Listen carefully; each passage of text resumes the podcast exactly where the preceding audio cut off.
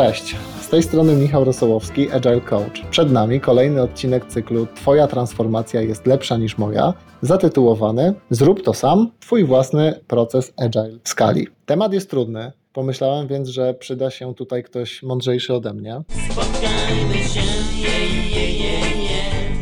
Spotkajmy się, je, je. Ktoś, czyja transformacja jest lepsza niż moja. Przed mikrofonem doświadczony Agile Coach, zapalony żeglarz, cały na biało, Sławek Pęgiel. Cześć Sławek. Cześć Michał, dzień dobry wszystkim. Mi też jest miło Ciebie widzieć. Dawno nie mieliśmy okazji spotkać się razem w biurze i poplotkować przy kawie. No właśnie, słuchaj, przy, przy tej kawie dzisiaj to ja dowiedziałem się od ciebie, że jesteś moim zodiakalnym bliźniakiem. Prawdopodobnie nie tylko zodiakalnym, Wy tego nie widzicie, ale na tym podobieństwo się nie kończy. Michał ubrał dzisiaj dokładnie taką samą jaskrawą bluzę w kolorze krwistym, która tak rzuca się w oczy. No, dostałem ją od ciebie e, kilka tygodni temu, więc to nie jest przypadek. Na tej bluzie, twojej i mojej, jest logo twojej organizacji. Organizacji, z którą na co dzień pracujesz jako coach. Dostarczacie złożony produkt w chmurze, który zaraz po sprincie ląduje na produkcji, jest dostępny dla użytkowników, który od zera w ciągu ostatnich dwóch lat razem budowaliście. 70 osób i ty. I to są imponujące fakty. A tutaj nagle nasza rozmowa może skończyć się już po pierwszym pytaniu, Sławek. Dlatego, że muszę cię zapytać, dlaczego w ogóle marnować firmowe pieniądze na własny framework Agile w skali, zamiast po prostu wziąć sobie coś już dostępnego z półki. Na przykład taki framework na literę S. Pomożemy. Chyba ty. A kiedy już spotkamy się, przyrzekam, że nie będzie źle. Pośmialiśmy się, ale po co marnować firmowe pieniądze na własny framework, zamiast wziąć sobie z półki? Na to pytanie nie ma łatwej odpowiedzi, ale jest to podobne do budowy domu. Większość ludzi nie kupuje gotowego produktu, zazwyczaj nie pasującego do otoczenia, nie spełniającego wszystkich funkcji, które nam są potrzebne i nie zaczyna go po prostu budować. Nie zamawia też architekta, który narysuje całość od zera i dostosuje go do naszych potrzeb. Najczęściej łączymy te dwie strategie. Kupujemy gotowy projekt, przekazujemy go dalej architektowi, który dostosowuje go do naszych potrzeb, dopiero wtedy zaczynamy całą pracę. Z procesem według mnie jest tak samo, przy czym mamy wybór, aby za to płacić, na przykład konsultantowi zewnętrznemu albo firmie, albo pozostawić to osobom, które znają naszą firmę, mają doświadczenie i sami wiedzą, co najlepiej będzie się sprawdzać. Znam wiele przypadków, gdzie wdrażany proces kompletnie się nie sprawdził, właśnie dlatego, że ludzie tego nie rozumieli, nie rozwiązywał ten proces realnych problemów. Trzeba dodać tutaj, że wszystkie te frameworki są do siebie bardzo podobne, różnią się głównie tylko szczegółami w implementacji, w detalach. Ten przykład z budową domu to jest, to, to będzie taki przykład, który chyba każdy agile'owiec będzie uwielbiał, bo jak wiesz, my używamy analogii do budowy domu w negatywnym kontekście, więc tutaj akurat mamy przykład, jak można wykorzystać budowę domu w kontekście pozytywnym. Jest szansa, żeby się narodziły nowe trendy. Czyli de facto y, tworzenie własnego frameworku paradoksalnie to może nie być nic super nowego. Nie zawsze musimy wymyślać koło na nowo. Do wymarzonego ideału możemy dochodzić iteracyjnie, choćby nawet poprzez wdrażanie najlepszych praktyk, rozwiązywanie najważniejszych problemów i eksperymentowanie na swojej organizacji. My akurat oparliśmy swoje rozwiązanie na elementach z Nexusa, ale nigdy na początku nie mówiliśmy, że tego Nexusa wdrażamy. Usprawniliśmy to kilkoma ciekawymi praktykami agile'owymi, no i tak działamy. Zaraz będziemy rozwijać te wątki.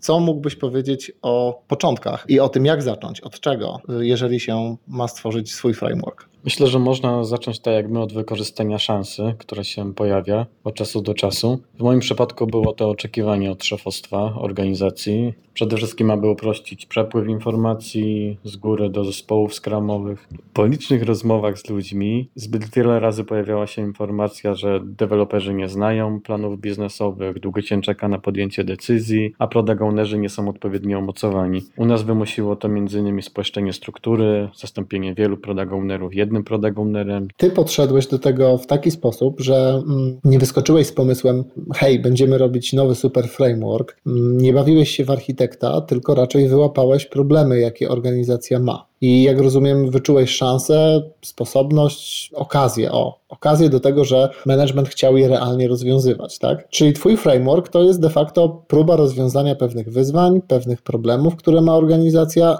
a nie sztuka tworzenia frameworku. De facto tak, przy czym nie jest to mój framework, jest to nasz sposób pracy, który pomaga nam rozwiązać problemy, które mieliśmy do tej pory. A wyobrażasz sobie taką sytuację, gdzie mm, tego ruchu ze strony managementu nie ma, tego zaproszenia do współpracy nie ma? Czyli 90% przypadków, tak, które, z którymi każdy z nas się będzie spotykał na co dzień. Jest to niezależnie od tego, czy management chce takiej zmiany, czy nie chce. Dobrym pierwszym krokiem jest zidentyfikowanie problemów, które mamy w organizacji, zbudowanie wokół nich wizji zmiany, zaplanowanie eksperymentów, które pomogą nam sprawdzić, czy nasze pomysły pomagają je rozwiązywać. Wszystko tutaj się kręci wokół takich podstawowych wartości skramowych, w tym inspekcji i adaptacji, ale ustawienie na pewno celu, identyfikacja głównych problemów to jest coś, co pozwala nam później sprawdzić, czy idziemy w dobrym kierunku.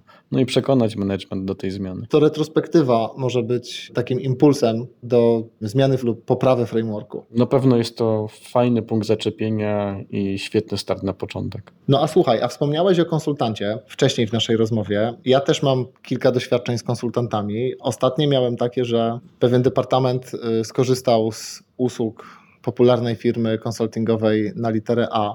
I po kilkunastu tygodniach pracy, wywiadów, interakcji z tą firmą, firma wyprodukowała PowerPointa, zaproponowała cudowne rozwiązanie. Był to po prostu zamaskowany, zamaskowany safe. Wzięła za to na pewno sporo pieniędzy i zostawiła po sobie, przynajmniej u mnie, no nie najlepsze wrażenie. Więc jakie są, jakie są Twoje doświadczenia z korzystaniem z pomocy konsultantów w przypadku tworzenia procesu, frameworku, Twoich doświadczeń? Dobrze wykorzystany konsultant może się przydać przy transformacjach. W naszym świecie często osoba z zewnątrz traktowana jest poważniej i to, co mówi, jest traktowane jako prawda objawiona, szczególnie jeśli musimy przekonać do zmian nasze szefostwo. I przepraszam, zwłaszcza jak musisz wyłożyć na stół worek pieniędzy. Dokładnie łatwiej jest to wtedy uzasadnić. Przy czym u nas nie musieliśmy nikogo przekonywać, więc było tyle łatwiej. Takie świeże spojrzenie z boku zawsze bardzo się przydaje. Ja z tych rozmów z konsultantem wyniosłem dwa ciekawe spostrzeżenia. Pierwszy dotyczył wdrażania procesu, że nie musimy od razu wprowadzać wszystkiego szablonowo, bo tak jest w procesie, bo tak trzeba, bez zrozumienia w ogóle po co to robimy, tylko wprowadzajmy to, co nam realnie rozwiązuje pewnego rodzaju problemy, wcześniej zidentyfikowane. Scrum i inne modele są modelami adaptacyjnymi, więc musimy przede wszystkim skupić się na tym, aby je odpowiednio wdrożyć. Druga rzecz, którą pamiętam do dziś, jeżeli nie mamy pomysłu, jak pewien problem rozwiązać w zespole skalowalnym, to zatrzymajmy się na chwilę, zastanówmy się, jak ten problem rozwiązujemy na co dzień w pojedynczym zespole skramowym i spróbujmy to po prostu przenieść na dużą organizację. Daje nam to ogrom nowych narzędzi, możliwości, które możemy zastosować bez wymyślania koła na nowo. Jaką formę miały te spotkania z konsultantem? Nie wiem, inspekcje, to były wideokole, to były spotkania na żywo, to były wykłady. W jaki sposób korzystaliście w ogóle z konsultanta? U nas konsultacje zakończyły się w zasadzie na samym etapie przygotowania do wdrożenia nowych zmian. Skończyło się na kilku rozmowach telefonicznych, gdzie rozmawialiśmy o głównych naszych problemach i pomysłach, jak możemy je rozwiązać oraz można powiedzieć dwóch pracowitych dniach w naszym biurze, gdzie na spotkaniach rozmawialiśmy już o gotowych sposobach adresujących te nasze problemy. Praca w dużej organizacji nad, y, nazwijmy to procesem czy frameworkiem, generuje wyzwania, tak? Generuje problemy. Konsultant może tutaj pomóc, y, ale ich wszystkich nie rozwiąże. Z Twojej perspektywy, jakie były największe wyzwania, są może nawet, w tym temacie, z którym się zmagasz, czyli własny proces, własny framework? Przypominam sobie trzy takie grupy wyzwań. Po pierwsze, zmiana formy naszej współpracy z jednym product ownerem. Drugie wyzwanie to na pewno ogarnięcie procesu, jak skutecznie zarządzać jednym backlogiem dla wielu zespołów. No i na pewno, jak z wielu świetnie działających zespołów skramowych zrobić jeden zespół pracujący nad jednym produktem. Z mniejszych rzeczy to na pewno przeprowadzenie pierwszego planningu, tak? kiedy ma się zaplanowany urlop, którego się nie da przesunąć i wszystko musi się odbyć bez ciebie. Tak, to był ten planning, który, który musiałem prowadzić ja, gdyż Sławek się ulotnił. Akurat wtedy ja sam byłem zaangażowany w pracę z tą organizacją, więc pierwszy planning musiałem przeprowadzić sam. To był planning już wedle pewnych wytycznych, które ustaliliście właśnie z konsultantem i nie tylko. Nie wiem, czy ja w ogóle z Tobą o tym rozmawiałem, ale pamiętam, że ten planning z kolei, planning w skali, y, to były dwa duże wyzwania dla mnie i to chyba nie wybrnąłem z tych wyzwań do końca. Po pierwsze, to ja byłem dla zespołów dość nowy, niektórzy ludzie mnie nie znali i pomimo tego, że wiesz, noszę dresy i te swoje bluzki z kapturem, no to mimo wszystko jest jakiś dystans. Było mi trudno w ogóle nakłonić zespoły, żeby wyszły z pewnej strefy komfortu swoich kompetencji i podjęły się pracy nad backlogiem, który niekoniecznie im leżał. Wiesz, czyli product owner miał, przygotował listę spriorytetyzowanych historyjek według wartości, ale zespoły chętnie angażowały się w te historyjki, do których miały największe kompetencje, a niekoniecznie były na górze tabeli. I to było, to było najbardziej dla mnie trudne. I z tego co pamiętam, ten pierwszy planik nie zakończył się dokładnie uszanowaniem tych wszystkich priorytetów, ale pamiętam też, że product owner był elastyczny i wyrozumiały, a ty w tym czasie wrzucałeś sweet na Facebooka. No ale było minęło. Być może nie udało się zrealizować wszystkich oczekiwań od razu na samym początku, ale przede wszystkim wystartowaliśmy. Do tej pory pamiętam, jak po powrocie z urlopu przyszło do mnie grupa osób i cieszyła się na myśl o tym, że kolejne planningi i spotkania będę ja akurat facylitował, ponieważ nie pozwalałeś im dojść do głosu. Dlatego nie zrobiłem kariery jako zewnętrzny konsultant. Wróćmy jeszcze tylko na chwilkę do tych wyzwań. Trzy główne grupy wyzwań, jakie miałeś, jakie masz, to jest koncept jednego product ownera na dużą organizację, koncept jednego backlogu na dużą organizację i uczynienie z tych pi razy drzwi 70 osób jednego zespołu. Jak to jest z tą rolą product ownera w takim razie? Było to i jest nadal wyzwanie dla naszego zespołu. Przyjęliśmy tutaj model, żeby nie skalować tej roli, a zgodnie ze Scrumem delegować pewną część zadań, obowiązków na poszczególne zespoły, na poszczególne osoby, szczególnie ekspertów, których posiadamy w zespołach Scrumowych. Przez ekspertów rozumiem osoby, które są doświadczone, znają doskonale produkt i nie boją się podejmować takich wyzwań. E, Product Owner oczywiście jest nadal odpowiedzialny za zarządzanie całym backlogiem jego priorytetyzacją, ale na przykład jego tworzenie, dzielenie na mniejsze części jest wspólną naszą pracą. W końcu najlepsza wiedza ekspercka, jak od strony technicznej zrobić dane, daną funkcjonalność, jest po stronie zespołu. Wiedza biznesowa jest po stronie Product Ownera, no i dopiero po połączeniu tych dwóch rzeczy osiągamy najlepszy efekt. Oczywiście, aby to było możliwe, no musimy też dobrze zdefiniować nasz backlog, tak? Jak on ma wyglądać i jak ma działać. U Was nie ma hierarchii product ownerów. Nie ma product ownerów i Uber product ownera, tak? Czy tam proxy product ownerów i product owneru, ownera jest jeden product owner. Dobrze to zrozumiałem? Tak, o tyle było u nas prościej, że to było jedno z wymagań, które przyszło do, z góry. Chcieliśmy uprościć tą ścieżkę komunikacji. W momencie, kiedy mamy jedną osobę decyzyjną, która zarządza całością i jest w stanie sama podjąć Mhm. decyzję, ta ścieżka jest mocno skrócona. Czyli czekaj, czyli wśród tych wyzwań, o których mówiłeś na początku, które padały od strony waszego managementu, jednym z tych wyzwań było nie skalujemy product ownera. Tak. Okej. I o tyle było prościej, że my, można powiedzieć, mieliśmy to już od razu narzucone. Natomiast wyzwaniem jest, jak product ownera przygotować do pełnienia takiej roli. Wiadomo, jest to praca w skali. Liczba wątków, która przychodzi naraz, którą trzeba ogarnąć, jest bardzo duża. I łatwo tutaj popaść w brak czasu, brak możliwości realnego zarządzania, na przykład backlogiem, odpowiadania na pytania. A z tego, co powiedziałeś, product owner deleguje część swoich odpowiedzialności na różne osoby w zespole, związane z refinementem albo związane z jakąś taką pracą koncepcyjną nad backlogiem. Nie, nie tyle odpowiedzialności, co pewne zadania, bo tutaj musimy rozróżnić. Tak? My mamy niestety niefortunne tłumaczenia. Słowa odpowiedzialność. Po słowo odpowiedzialność na No język tak. polski. Odpowiedzialność jest zawsze po stronie product ownera, natomiast wykonanie pewnych zadań może być zostać zdelegowane na, na inne zespoły. No i staramy się z tego korzystać, jeśli tylko to jest możliwe. Jeżeli jest jeden product owner, to od razu ciśnie się na usta coś, co zacząłeś mówić parę minut temu, czyli jeden backlog. Tak, no jeżeli mówimy o jednym produkcie, to musimy mieć jeden backlog i jednego product ownera. No i backlog umieściłeś, przepraszam, w tej drugiej grupie wyzwań. Jakiego rodzaju wyzwania, jakiego rodzaju rozwiązania, jeśli chodzi o jeden backlog, u Was funkcjonują? Kiedy mamy jeden zespół skramowy, zarządzamy skończoną ilością historii, kiedy po, pomnożymy razy 7, pomnożymy to razy 9, nagle okazuje się, że ilość rzeczy, którą my musimy ogarnąć, którą musimy zweryfikować, 500 sztuk na sprint. to jest dokładnie 500 sztuk na sprint. Jest to Tak po jest. prostu nierealna robota. Więc e, przede wszystkim musieliśmy na nowo wymyślić sposób, tak, jak chcemy, żeby ten nasz backlog wyglądał. Ustaliliśmy wspólnie w ramach zespołu, jak powinna wyglądać granularność tego backloga, ustaliliśmy pewne standardy, jak chcemy, jak chcemy nim zarządzać. Ustaliliśmy proces refinementów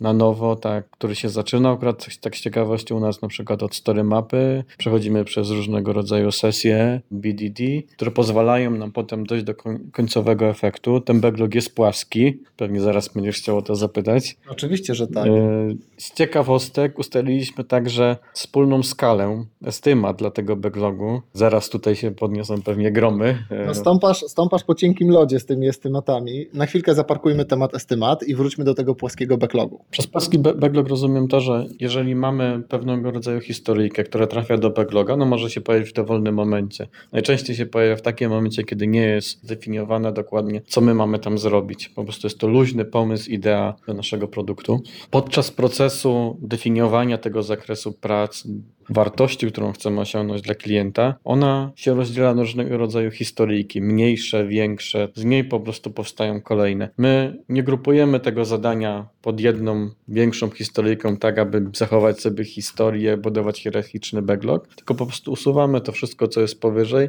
tak aby nie zaburzać sobie tego naszego backlogu, żeby był jak najbardziej przejrzysty, widoczny, żebyśmy widzieli te rzeczy, które są najważniejsze na górze, bez żadnych takich powiązań. W odróżnieniu od tych popularnych frameworków na literę S lub na literę L, nie zagnieżdżacie małego backlogu w dużym, tylko wy dzielicie duży na mały i kasujecie ten duży. Dokładnie tak. Ja myślę, że to jest takie pod, typowe podejście, jak to się robi w zespole, pojedynczym zespole skramowym, Mhm. gdzie duża historyjka podlega pielęgnacji, rozbiciu na mniejszą. Po prostu usuwa się większą, zostają same mniejsze, ale wszyscy wiedzą o co chodzi. No a co z tymi estymatami w takim razie? Jak już idziesz po tym cienkim lodzie, to, to, to muszę podać ci rękę tutaj. Estymaty są potrzebne, można ich używać lub nie w pojedynczych zespołach skramowych. My natomiast zdecydowaliśmy się, że chcemy mierzyć naszą efektywność, różnego rodzaju trendy, które się pojawiają, czy w poszczególnych zespołach, czy w całym zespole skramowym. Czy chcemy mieć po prostu dane, które będziemy mogli używać do planowania długoterminowego. Coś, co jest ważne, bo planowanie w skramie występuje w pojedynczym zespole lub zespole skalowalnym i bez danych robilibyśmy to wszystko na oślep.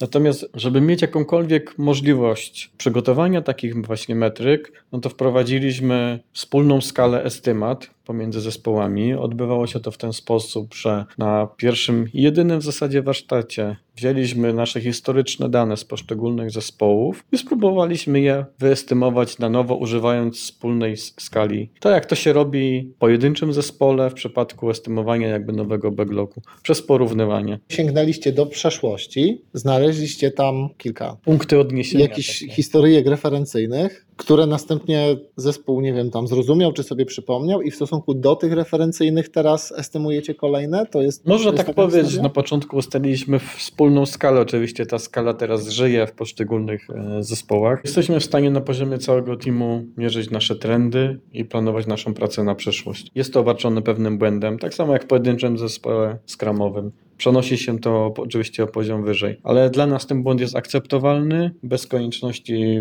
wnikania w dokładne analizy jesteśmy w stanie wyłapać różnego rodzaju trendy. I No. kolejne improvementy oczywiście. Kilka razy z Twoich ust padło takie hasło jeden zespół. Ja od razu sobie to składam do kupy z jednym product ownerem, o którym mówiliśmy i z jednym backlogiem, o którym mówiliśmy. Co to znaczy jeden zespół w przypadku 70 osób? No myślę, że w ogóle to jest najtrudniejsza zmiana, która musiała nastąpić, bo była to zmiana w naszym myśleniu. W ogóle jeśli chcemy wdrożyć takie pojęcie jeden zespół, to trzeba to przede wszystkim u siebie zmienić, przełączyć ten stryczek i zacząć mówić o tym zespole jako jeden zespół, a nie siedem różnych. Przede wszystkim oznacza to dla mnie wspólną walkę na froncie z jednym wrogiem, wspólne doświadczenia, które staraliśmy się od początku budować. Jeśli była tylko taka możliwość, że zespół mógł pracować nad jedną rzeczą w miarę niepodzielony, to staraliśmy się z tego skorzystać. A kto to jest, przepraszam, ten wróg? Z czym zespół walczy? No najczęściej to chyba z presją czasu, tak? Aby dowieść tą wartość dla naszego klienta bez e, konkretnych opóźnień. Kiedy nie pracujemy jako jeden zespół, to najczęściej na sam koniec mamy problemy z różnego rodzaju integracją, z problemami, które nam wychodzą przy okazji tego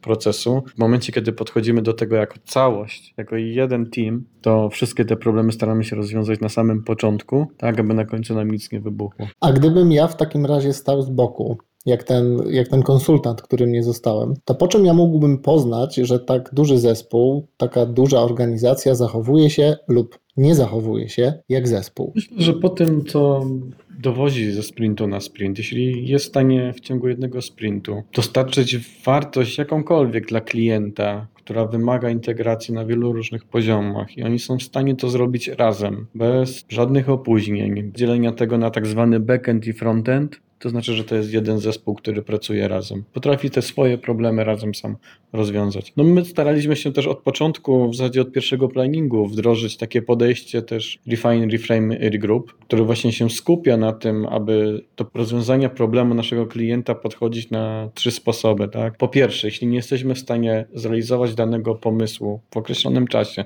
ten timebox mamy określony na jeden sprint, to próbujmy to rozwiązanie przedefiniować, uprościć. Jeśli się nie da tego uprościć, spróbujmy do tego podejść w alternatywny sposób, po- poszukać jakiegoś innego sposobu, który rozwiązuje ten problem. A w ostateczności być może powinniśmy stworzyć dedykowany zespół składający się z unikalnych kompetencji, które mamy w zespole, który będzie poświęcony akurat tylko temu problemowi. No u nas już po drugim de facto planningu udało się do takiego podejścia dojść. Sławek, jest jeszcze tyle rzeczy, o które ja chciałbym Ciebie zapytać, pytaj. ale musimy już kończyć. Chociaż mam jeszcze jedno pytanie. Czy są jakieś takie elementy z- tego, co na co dzień lubisz robić, czyli z żeglarstwa, które mogą przydać się albo przydają Ci się po prostu w codziennej pracy Agile Coacha? Zdecydowanie. Na przykład zarządzanie zespołem i zarządzanie załogą. My nawet sobie nie zdajemy sprawy, że w IT pracujemy w środowisku hermetycznym. Jesteśmy oczywiście różnorodni, ale bardzo podobni do siebie. Na rejsach akurat spotykam cały przekrój naszego społeczeństwa i te doświadczenia przydają mi się zarówno w pracy z zespołem, jak i przy współpracy z naszymi współpracownikami i klientami. Druga taka rzecz to podejmowanie decyzji, szczególnie w trudnych sytuacjach. Nawet sobie nie zdajemy sprawy, jak jest to istotne, kiedy w czasie kryzysu, kiedy potrzebujemy pójść w jednym lub drugim kierunku, przydaje się osoba, która powie nam, to idźmy w tą stronę. Nawet jeżeli nie jest tego pewna, nawet jeśli to jest tylko eksperyment, ale ktoś po prostu to weźmie na siebie na barki. Moi drodzy, moim gościem był Sławek Pęgiel, Agile Coach Motorola Solutions Kraków. Dzięki serdeczne, Sławek. Dzięki Michał za zaproszenie. Jeżeli słuchajcie, macie pytania, y, propozycje, żeby niektóre y, wątki rozwinąć, Sławek, może ty byś na konferencji rozwinął te wątki. Nie planowałem tego, nawet się nie zastanawiałem. Znasz moją akurat awersję do różnego rodzaju spotkań, więc e, jeżeli uważacie, że taki temat byłby ciekawy, to oczywiście chętnie to rozwinę w detalach, bo zdaję sobie sprawę, że akurat w kilkanaście minut to ciężko tutaj poruszyć wszystkie wątki. Piszcie do nas w komentarzach. Sławek, y, 14-15 kwietnia 2021, Agile Swarming, duża konferencja, szczegóły na moim profilu LinkedInowym. Do zobaczenia w kolejnym odcinku. Twoja transformacja jest lepsza niż moja. Dzięki, do usłyszenia. Cześć.